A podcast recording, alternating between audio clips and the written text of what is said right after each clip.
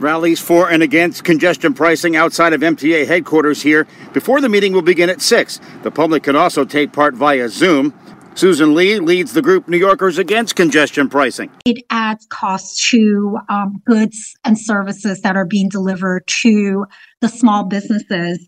And at the end of the day, um, either it eats into their profit so that they would go out of business. Danny Pearlstein of Riders Alliance telling us the money that will be taken in by the tolling will go to immediate good use. The first big citywide improvement will be the signal upgrades on the ANC lines in Brooklyn because those lines serve three boroughs.